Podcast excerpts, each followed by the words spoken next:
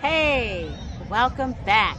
This is Terry Jordan Adams of Sued by the Debt Collector, suedbythedebtcollector.com. Visit us at suedbythedebtcollector.com.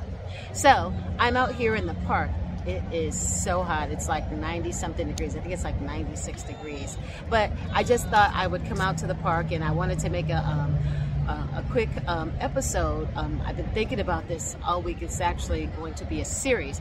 But Anyway, what I want to talk to you about is is the legal system fair? Okay, so as far as the legal system goes, once you've been sued um, by the debt collector, okay, I'm going to tell you right now, the legal system is not fair.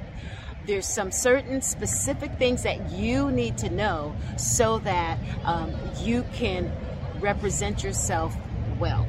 The first thing you need to know is that the legal system is not fair. The legal system is not based on right and wrong.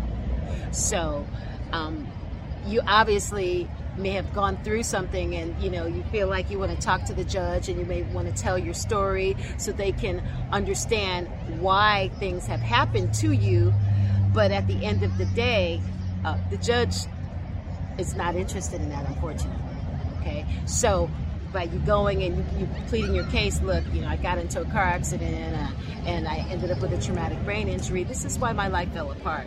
They don't care because at the end of the day, they're looking at the facts um, that relate to the claim. So, what does that mean for you? What that means for you is that you have to present yourself in a manner that influences the court. So when I say it's not based on right and wrong, what I actually mean is that the team or persons, plaintiff or defendant, that has the best presentation wins. Okay, so I'm not talking about a PowerPoint presentation. I'm, what I'm actually talking about is who presents the the best facts in the most easiest understandable way that lines up with the law. Okay? So, as far as the legal system goes, you really want to make sure that you're not basing it on emotion.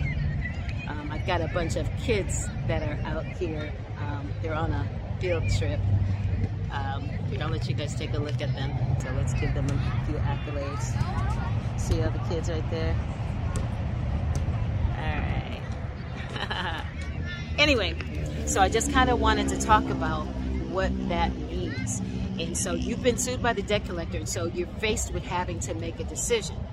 Okay, I am actually going to make this a, a, a short series because I, I don't want to put it all into one. So the first thing is how are you going to represent yourself?